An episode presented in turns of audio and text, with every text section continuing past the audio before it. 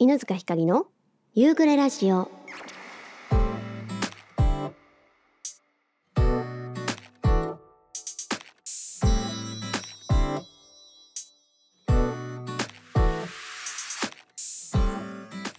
さあ始まりました。第108回夕暮れラジオになります。皆さんこんにちは。こんばんは。さて1月ももうラストになりまして今週は久しぶりにまあ隔週だったんですけど今月はライブがございまして配信があったのは今年初1回目のね、え、ライブになりました。皆さん見てくださった皆様ありがとうございました。え、いつもと違うねちょっとライブスタイルでお送りしましてそう見てない方のためにねちょっと説明すると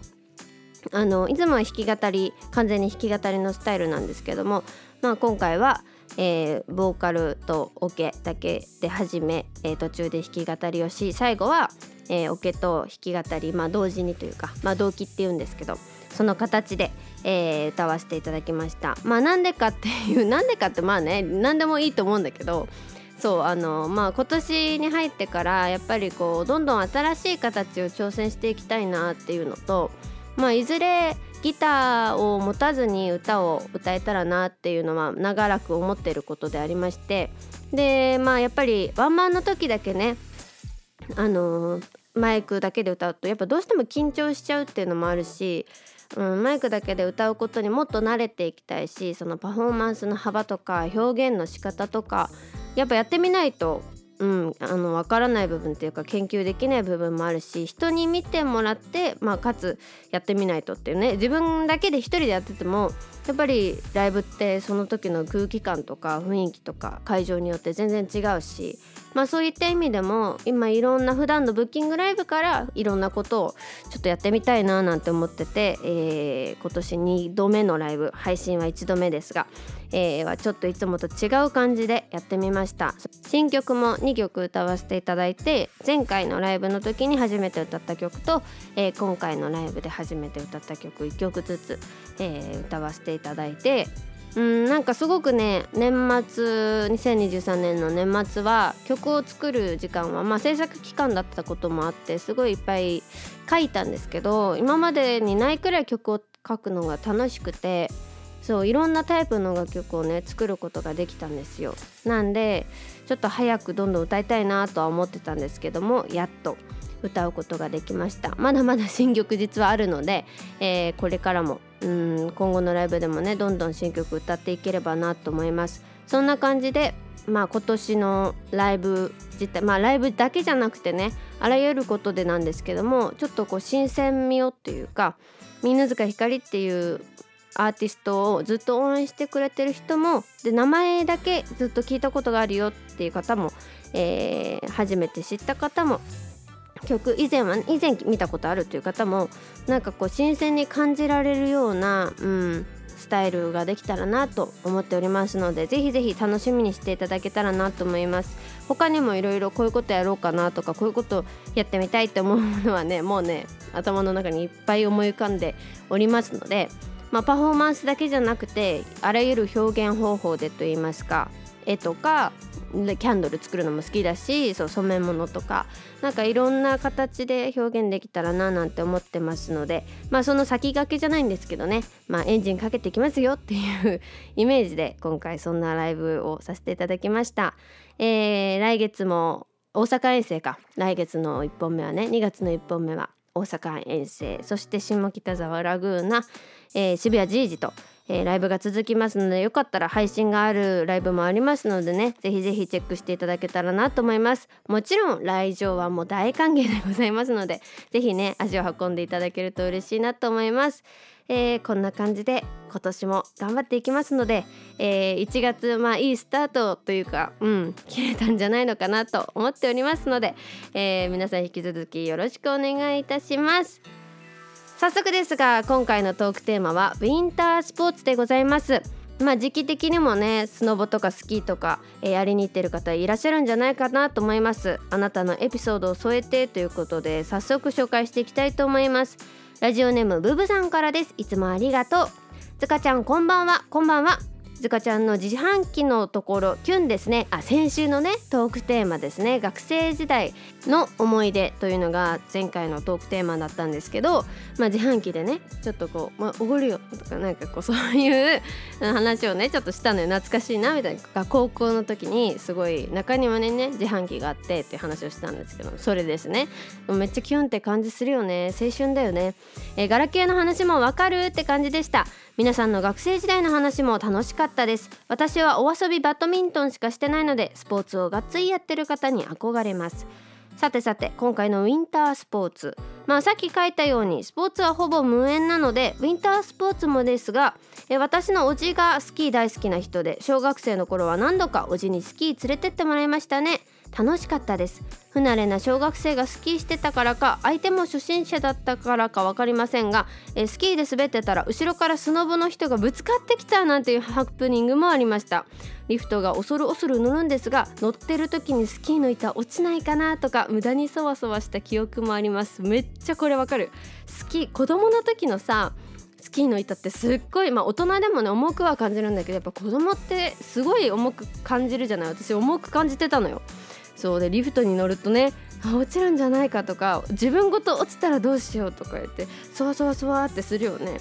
えー、スケートがしてみたいと思いながらできず早10年以上経ちました。ウィンタースポーツじゃないですがローラーブレードが小学生の頃大好きでよくやってたのでスケートがしてみたいと思ってるんですがなかなか行く機会がなく時が経ってしまいました。実際に見たことないですが旦那は北海道では冬は学校の運動場に水まいて凍らせてスケートが授業だったらしいのでスケートはできるみたいなので一緒に行ってほしいとお願いしてます。北海道出身なのでスキーとかウィンタースポーツは得意かと勝手に思ってたんですが旦那さんの出身の釧路ではアイスホッケーがメジャーでスキーは人生で一回もしたことがない。えー、って聞いた時はびっくりしました。えー、意外だね。そうなんだ。え隣の帯広は同じスケートでもスピードスケートが有名でオリンピックにも出てる高木姉妹など有名ですよね。地域によって同じスケートでもいろいろなんだなって聞いた時思いました。ちなみに私の住む岐阜県の隣の愛知県は浅田真央さんなどフィギュアスケートで有名な方が多いです。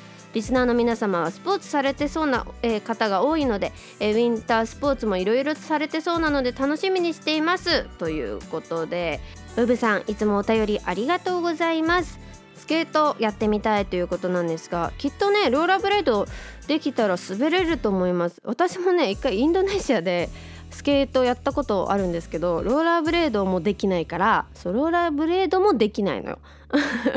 できないから全然滑れなくてそうあの滑る前に知り合いの人にローラーブレードとかローラースケートできたらあの滑れるし感覚似てると思うみたいな。まあ多少ね違う氷の上だから違うけどそうあのすぐつかめると思うよって言われてああローラースケートもできないんですよねみたいな。話して滑ったら案の定できなかったんでそう多分できると思いますローラーブレードができる人は。うんなんか難しいんだよね。本当にスポッチャとかあるじゃない？スポッチャとかでローラーブレードをやっても私できないんだよね そうすぐわーって転んじゃうからもう本当にすごいローラーブレードできるの。えー、そしてめっちゃ意外なのは北海道でも、まあ、学校によってスキーとかやったことがない方がいるっていうのはすごい意外ですね。あそうなんだもうなんかてっきりね北海道にお住みの方はみんなスキーとかあのスノボとか基本全部できるのかなって勝手に思っちゃってたからそうなんだね。意外だね。いやぜひねあのお子さんがブブさん大きくなったらスケート行ってみてください。ぜひ感想を教えてください。ということでいつもお便りありがとうございます。続きましてラジオネームポンヌさんからです。いつもありがとう。犬塚さんリスナーの皆様こんにちは。こんにちは。先日発表されましたが犬塚さん玉木さんのディナーショーでコーラスとしての参加おめでとうございます。ありがとうございます。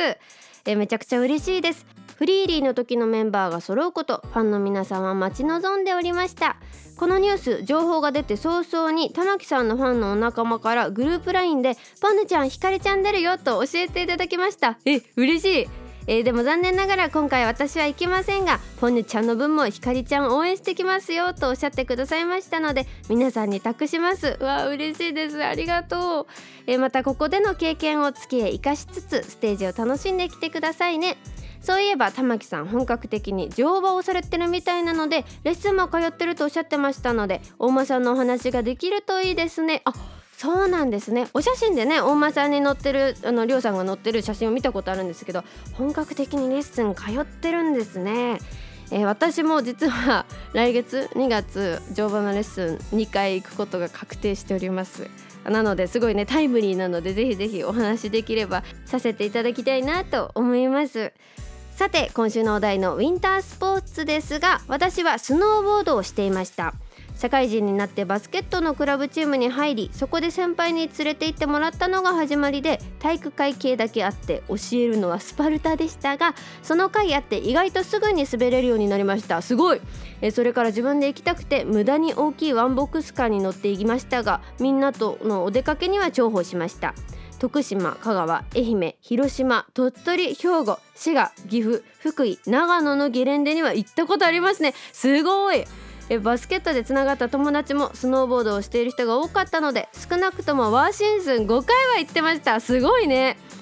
自分のチームメイトとは車2台出して8人で大山に行った思い出があります。え大勢で行くとご飯の時間も楽しくハプニングも多かったのではしゃぎすぎて滑った記憶はあまりありませんがとにかく面白かったです。あとギアはトリックしやすいようにと柔らかい板とバインディング、えー、バートンのブーツを張り切って揃えたのですがトリックの技術は向上しませんでした。めっちゃ難しいよね。もうなんか普通にさ映像とか動画で見るとさわすごいこんな簡単にできんのかなって思うんだけども実際滑ると無理だよね。すごいなって思うもん。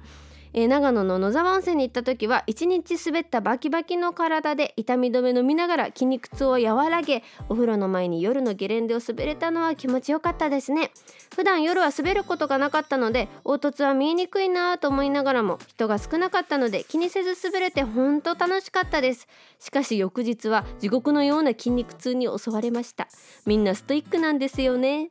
スノーボード以外では冬場のアクティビティとして最近年1回は行っているスノーシュートレッキング。えー、スノーシュートレッキングね。スノーシューとは、えー、雪山登山専用の道具ですがそれを履いて雪山を登ります。へえ今シーズンはお休みと天候のタイミングが合わずでまだ行けてませんがこちらも楽しいですよ。雪山なので素人だけで行くのは危険ですがそういうツアーを開催しているガイドさんがいるので同行していただいています。山頂を目指すもよし途中でサウナテント張って雪上サウナもよし。わいいね。希望に沿ってコースを自由に決められるので体力の落ちた今はスノーボードからスノーシューにシフトスノーシューなのかな？にシフトしています。えー、スノーシューツアーをいろいろということで写真をつけてくださいましたがサウナはテントを自分たちで張ってますね。すごい。そして大きな岩場から木がすごいせり出して生えてる写真だったりとか樹氷のね写真もついてます。あの木の氷って書くやつね。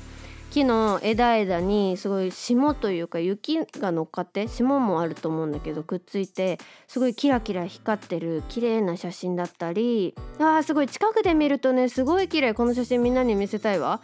えー、そして実際に歩いてる写真だったりとかもうねすごい開けてる山の見晴らしがいい場所に雪がきれいに積もってそこのね道をうまい具合に歩いてるんですけどもいやすごい山頂付近とかもさこんなに綺麗なんだね。いやなんかやっぱスノーボードってある程度さスノーボードとかスキーとかって綺麗に整備されてて滑りやすくてまあ木がねない部分をさ滑ってくるしある程度スピード感があるからもちろん景色も多少見れるけどどっちかっていうとまあ私なんかみたいにまだ始めて数年しか経ってない人からするとまあ滑ることに集中目の前に集中するからあんまりこう景色をゆっくり見るってことがそんなにねないと思うんですけどほんと休憩する時ぐらいじゃない。あこれいいね歩きながらこの景色を見れるのはすごいですね えすごい。え年賀状作りをしてる。下山してから漢字の間違いに気づいたそうです。これも面白いね。え極寒の中年賀状作りをしてます。ちゃんと墨で書いてますね。墨汁で書いてる。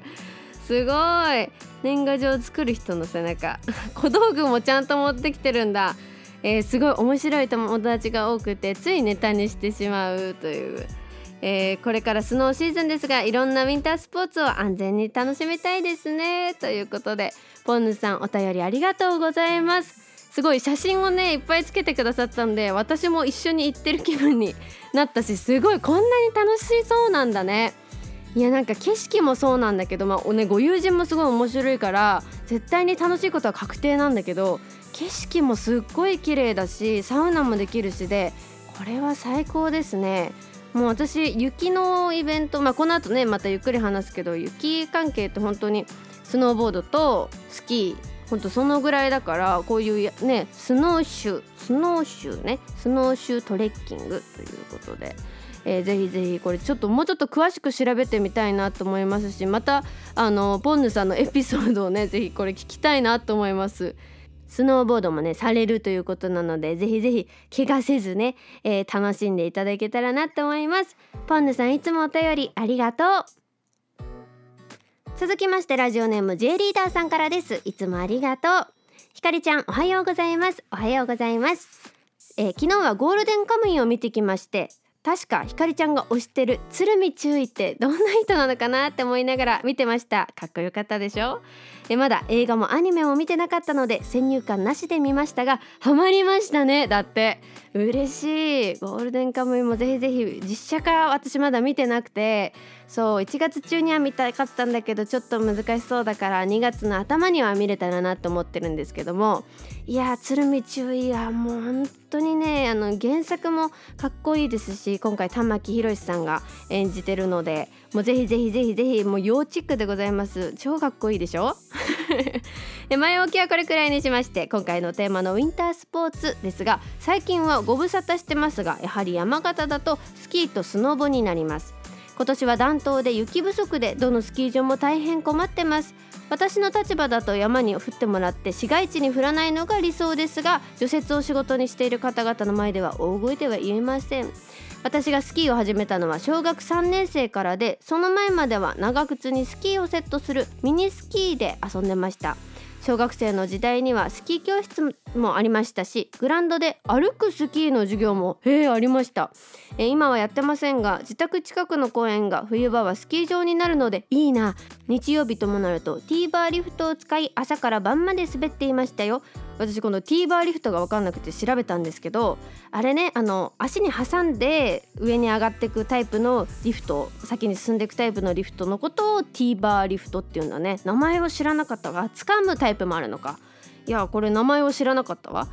中学の時は部活がメインだったのであまりやらなくなり高校ではまたまたスキーの授業があったのでとっても楽しみにしていました。大学になってからは映画「私をスキーに連れてって」でブームの波に乗りいろんなスキー場に行ってました。確か社会人1年生の時にスノボ熱が出始め一気にいろいろ揃えて少しずつ練習しながら滑れるようになっていきました。調子づいた社会人3年生あたりの時にスノボでジャンプして左肩から落下し脱臼だか人体だか損傷損傷してしばらく不自由な生活を送っていたのが苦い思い出です。痛いね。えそれ以来は無茶なことはせずに楽しく安全に滑るのを心がけています。ちなみにスケートはというとまだこれまでに5回ぐらいしか滑ったことはありませんでした。以上長くなりましたがこんなところが私のウィンタースポーツです。ひかりちゃんリスナーさんのウィンタースポーツ楽しみにしています。ということで J リーダーさんからお便りいただきました。やっぱりね住んでる地域によってねスキーの授業を本格的にやるところとねまあスキー教室みたいな感じで定期的にというかまあ学年の最後ぐらいにやるところとかいろいろあると思うんですけどこの歩くスキーっていうのを私初めて聞いた。普通によスキー板履いてよいしょよいしょって歩く感じのやつなのかな。それともこうちょっと歩きながらスーッと滑るタイプなのかどういうやつなんだろうっていうのが気になりますが、えー、自宅近くの公園が冬場はスキー場になるってめっちゃ羨ましい。本当にスキーめっちゃ大好きでそうすごい羨ましいな、えー、大学になってからはやっぱり映画とか当時の流行りとかでありますよね。そのブームで流行ってたってスキーとかスノボってやっぱ定期的に流行るしね。今もまたスノボってちょっと若い子の中では流行ってるんじゃないのかな。どっちかっていうと多分今はスキーよりもスノボの方が流行ってるかなって個人的にはそんな印象を受けるんですけども。いやスノボもね楽しいんですけど J リーダーさんのお便りにあるように怪我がねどうしても結構つきものというか私も去年のスノボの時お尻ぶつけちゃってそう尾てい骨ぶつけちゃってしばらく1ヶ月ちょっと痛かったりとかしたのでどうしてもね怪我がちょっとしやすいっていうのがまあ心配だったり自分も気をつけてるとこではあるんですけどもやっぱり楽しいよね。いやなんかもう久しぶりに滑りたいなって思ってしまうお便りでした。J リーダーさんいつもお便りありがとう。続きましてラジオネームマッキーさんからです。いつもありがとう。かりさんこんにちは。こんにちは。冬本番になっていますが体調大丈夫ですか？寒い中ですが僕はそろそろ花粉症の薬を飲み始めようかなと思ってます。毎年1月下旬には鼻がムズムズしだします。そして今年も風邪をひいているわけではないのに鼻水が出てますので花粉注意報が体から来てますね。めっちゃわかるよ。私もね12月の終わりぐらいから謎の花粉が出てる感じがしてそう日によって私も花粉症の薬飲んでます。さてトークテーマのウィンタースポーツということですがまず小学生の頃はたまにアイススケートに連れてってもらいました。今はなくなってしまいましたが大宮にスケートセンターがあり休日にはたくさんの人たちでにぎわってましたね。しばらくアイススケートはしてないので今はちゃんと滑れるのかちょっと心配ですが大学生になってからはスキーセットを安く買って毎年のようにスキー場に行ってました。僕らの頃は映画の「私をスキーに連れてって」をここでも紹介されましたね。公開されていたこともありスキー場にはたくさんの若者が来てましたね。当時は深夜のバスのツアーがたくさんあって明け方にスキー場に着いてすぐに着替えて目いっぱい楽しみました。いいよね。こういうやっぱり当時の流行りによる思い出ってやっぱ一生忘れられないしなんかこう今振り返るとあのこれ良かったなってなるよね。すごいなんか先週のトークテーマの続きみたいな感じになってるわ。え子供たちも小さい頃は何回かスキーに連れて行ったりもしました。ただ子供たちの頃はスノーボードがメインになってきていましたので彼らは今はスノーボードをたまに楽しんでるようです。今年は膝の調子がいまいちなので来シーズンは久しぶりにスキー行ってみたいなと思います。ちなみに泊まる宿は温泉があるといいなと思いますね。すっごくわかる。私も温泉付きがいいな。えひかりさんはどんなウィンタースポーツが好きなんですかね？では寒い冬もいろいろと楽しんでいきましょう。ということでマッキーさんいつもお便りありがとうございます。やっぱり当時流行ってて自分もやってたっていうのすごいいいよね。やっぱこういう思い出がねさっきも言ったけど年を取った時にやっぱ時間が経った時にすごくいい思い出だったなとか楽しかったなとか誰かとの共通の話題になったりとかもするしね。いやいいなって思います。やっぱりあれなんですね。あのお子様たちはスキーよりもスノボということで私とね世代が近いからやっぱそうなんだよね。この流行りってさ何から来てるんだろうね。スキーとスノボのこの流行りのさ循環みんなさ繰り返してるわけじゃん？スノボもさ繰り返してるしスキーも繰り返してるし。これって一体何がそのブームを作ってるんだろうっていうのがすごく気になりますが、えー、温泉付きがいいなっていうのはもう超超超超共感でございます。えー、ということでマッキーさんいつもお便りありがとう。続きましてラジオネームすみれさんからです。いつもありがとう。つかちゃんこんにちは。こんにちは。先週はメールをくれずすみません。いえいえ。皆さんの学生時代のエピソードを聞いていたらいろんなことを思い出しほっこりしました。神奈川県在住なのですが成人式の日ピンポイントで大雪になってしまい参加できなかったりえ文化祭でビートルズのカバーでバンドを組んだ時の名前がモスキートかわいいというふざけた名前で黒歴史すぎて忘れてしまいましたがえ過去にギターを弾いてました。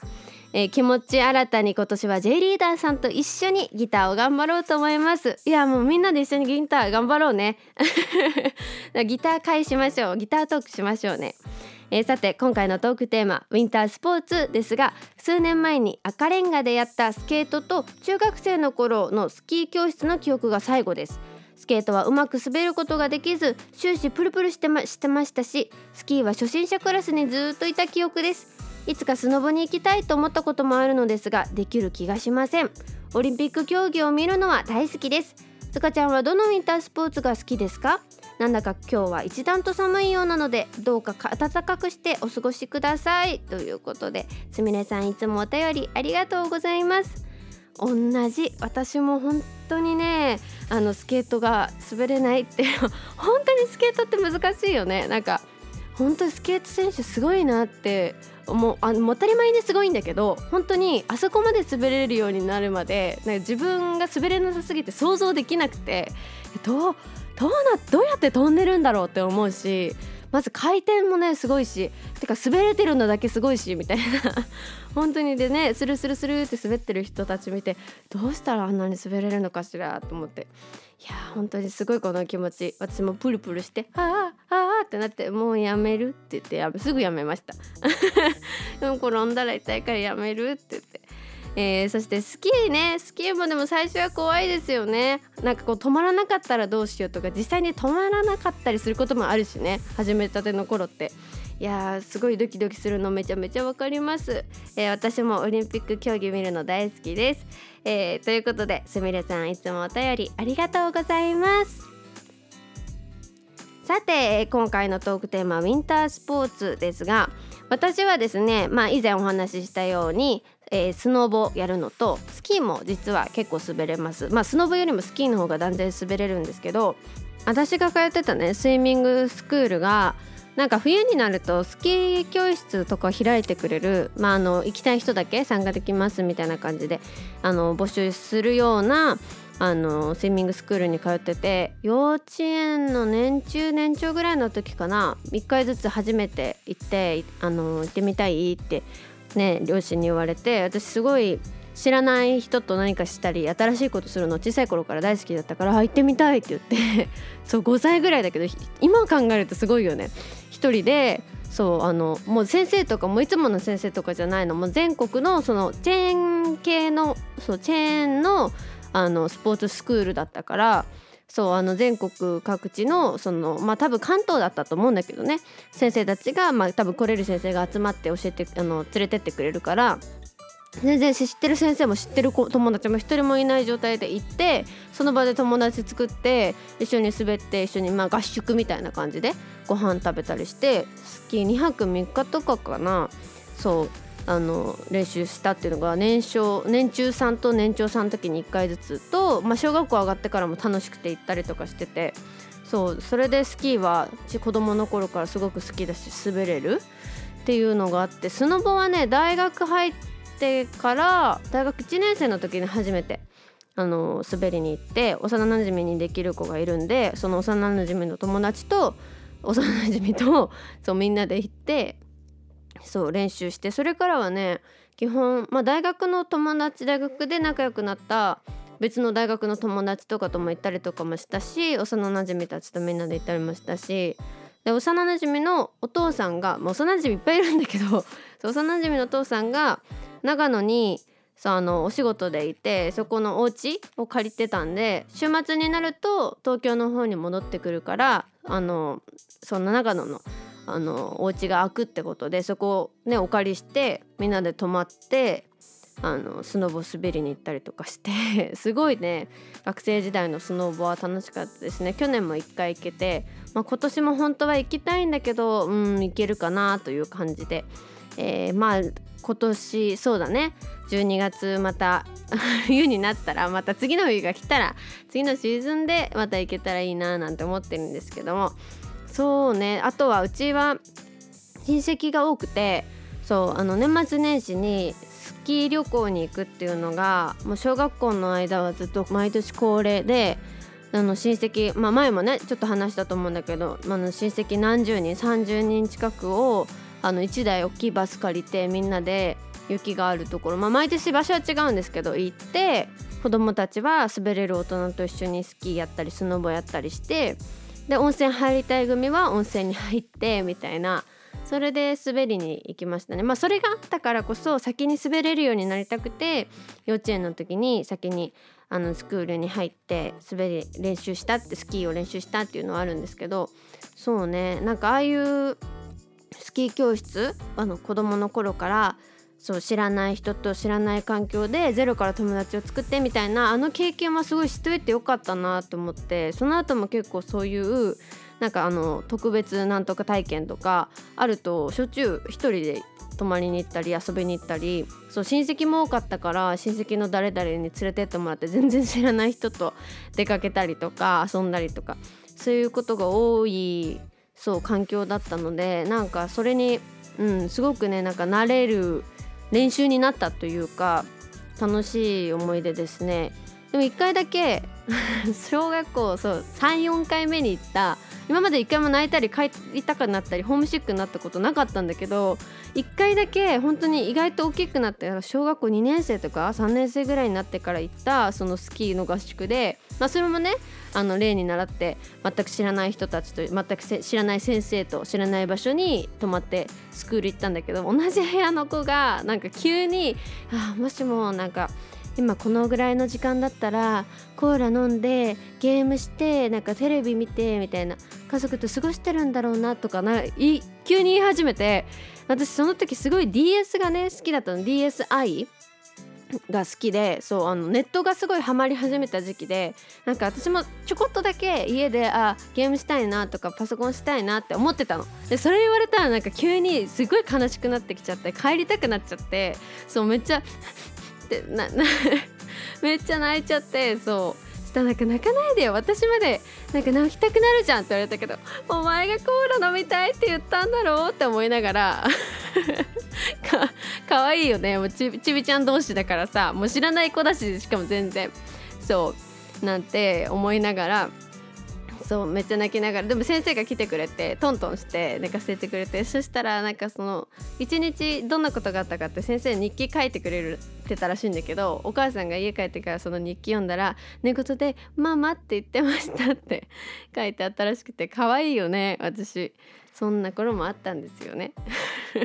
コーラ飲みたいって言われて言われたのがきっかけで家帰りたくなるっていう。確かにと思って私もあ今家だったらもっと自由なのになと思ったら急に悲しくなっちゃったっていうね。まあそんな思い出もあるスキー、えー、スノボはまあ意外と最近の思い出があってスキーなんてでも長くずっとや最近はやってないのでね、次行く時はスノボだけじゃなくてスキーも滑れたらななんて思うしスノボも本当はマイボード欲しいなって思ったりもしてるんでなんかそんなまたエピソードができましたら皆さんに話したいなと思います。えー、ということで今回のトークテーマ「ウィンタースポーツといえば」でございました。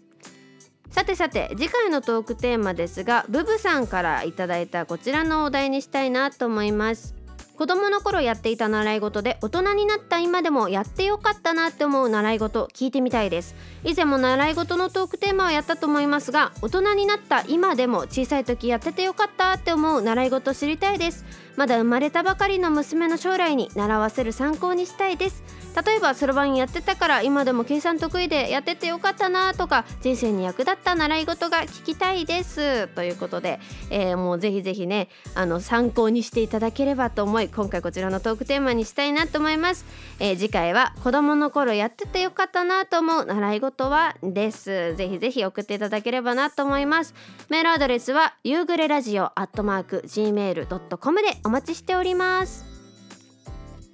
さてさて、えー、今月ももう終わりですね、えー、月末といえば月末限定弾き語りのコーナーということで、えー、今回選ばせていただいたのはねなんとなんとかぶっておりました、えー、ブーブさんポンヌさんから、えー、ロマンスの神様、えー、いただきました。まずポヌさんからのお便りですね。リクエスト曲ロマンスの神様。今回のトークテーマでお便りをまとめながら、えー、この曲が頭の中を流れて離れませんでした。ちょっとずるいリクエストの仕方になっちゃいましたが、えー、お願いいたします。ということで今回はねウィンタースポーツがトークテーマだったので確かにちょっと思いつきますよね。そしてブブさんからの、えー、リクエストはウィンタースポーツ、えー、スキーやって行っていた頃によく聞いた広瀬香美さんのロマンスの神様お願いします。アルペンの CM でも流れたのもあったのかスキー場でも流れてた気がします。すがちゃんが弾き語りで歌うとどんな感じになるのか聞いてみたいです。ということでトークテーマもありますしリクエストもかぶったということで今回は広瀬香美さんのロマンスの神様お送りしたいと思います。それではお聴きください。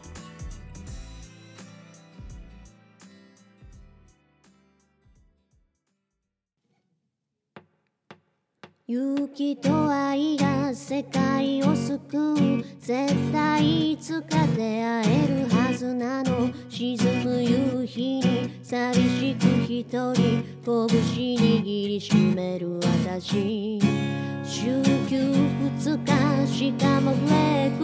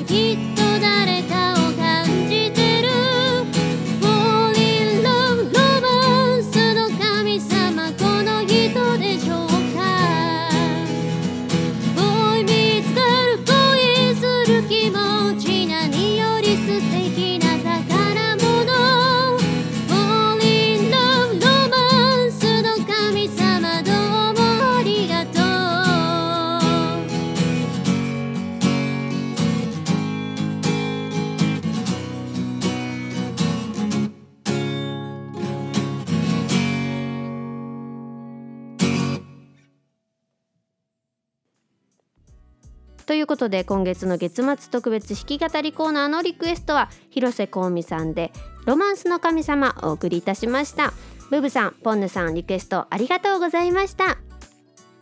1月ももう終わり。2月に入ってくるとねだんだんとあれ春になったんじゃないのかななんて日がね、えー続いたりする日も、えーあるかと思いますがまだまだね寒い日もあると思いますのでぜひぜひ体調には気をつけて皆さんお過ごしください。2月もライブたくさんありますので、えーぜひぜひ一緒に盛り上がってもらえると嬉しいです。それでは来週もまた元気にお会いしましょう。またねー。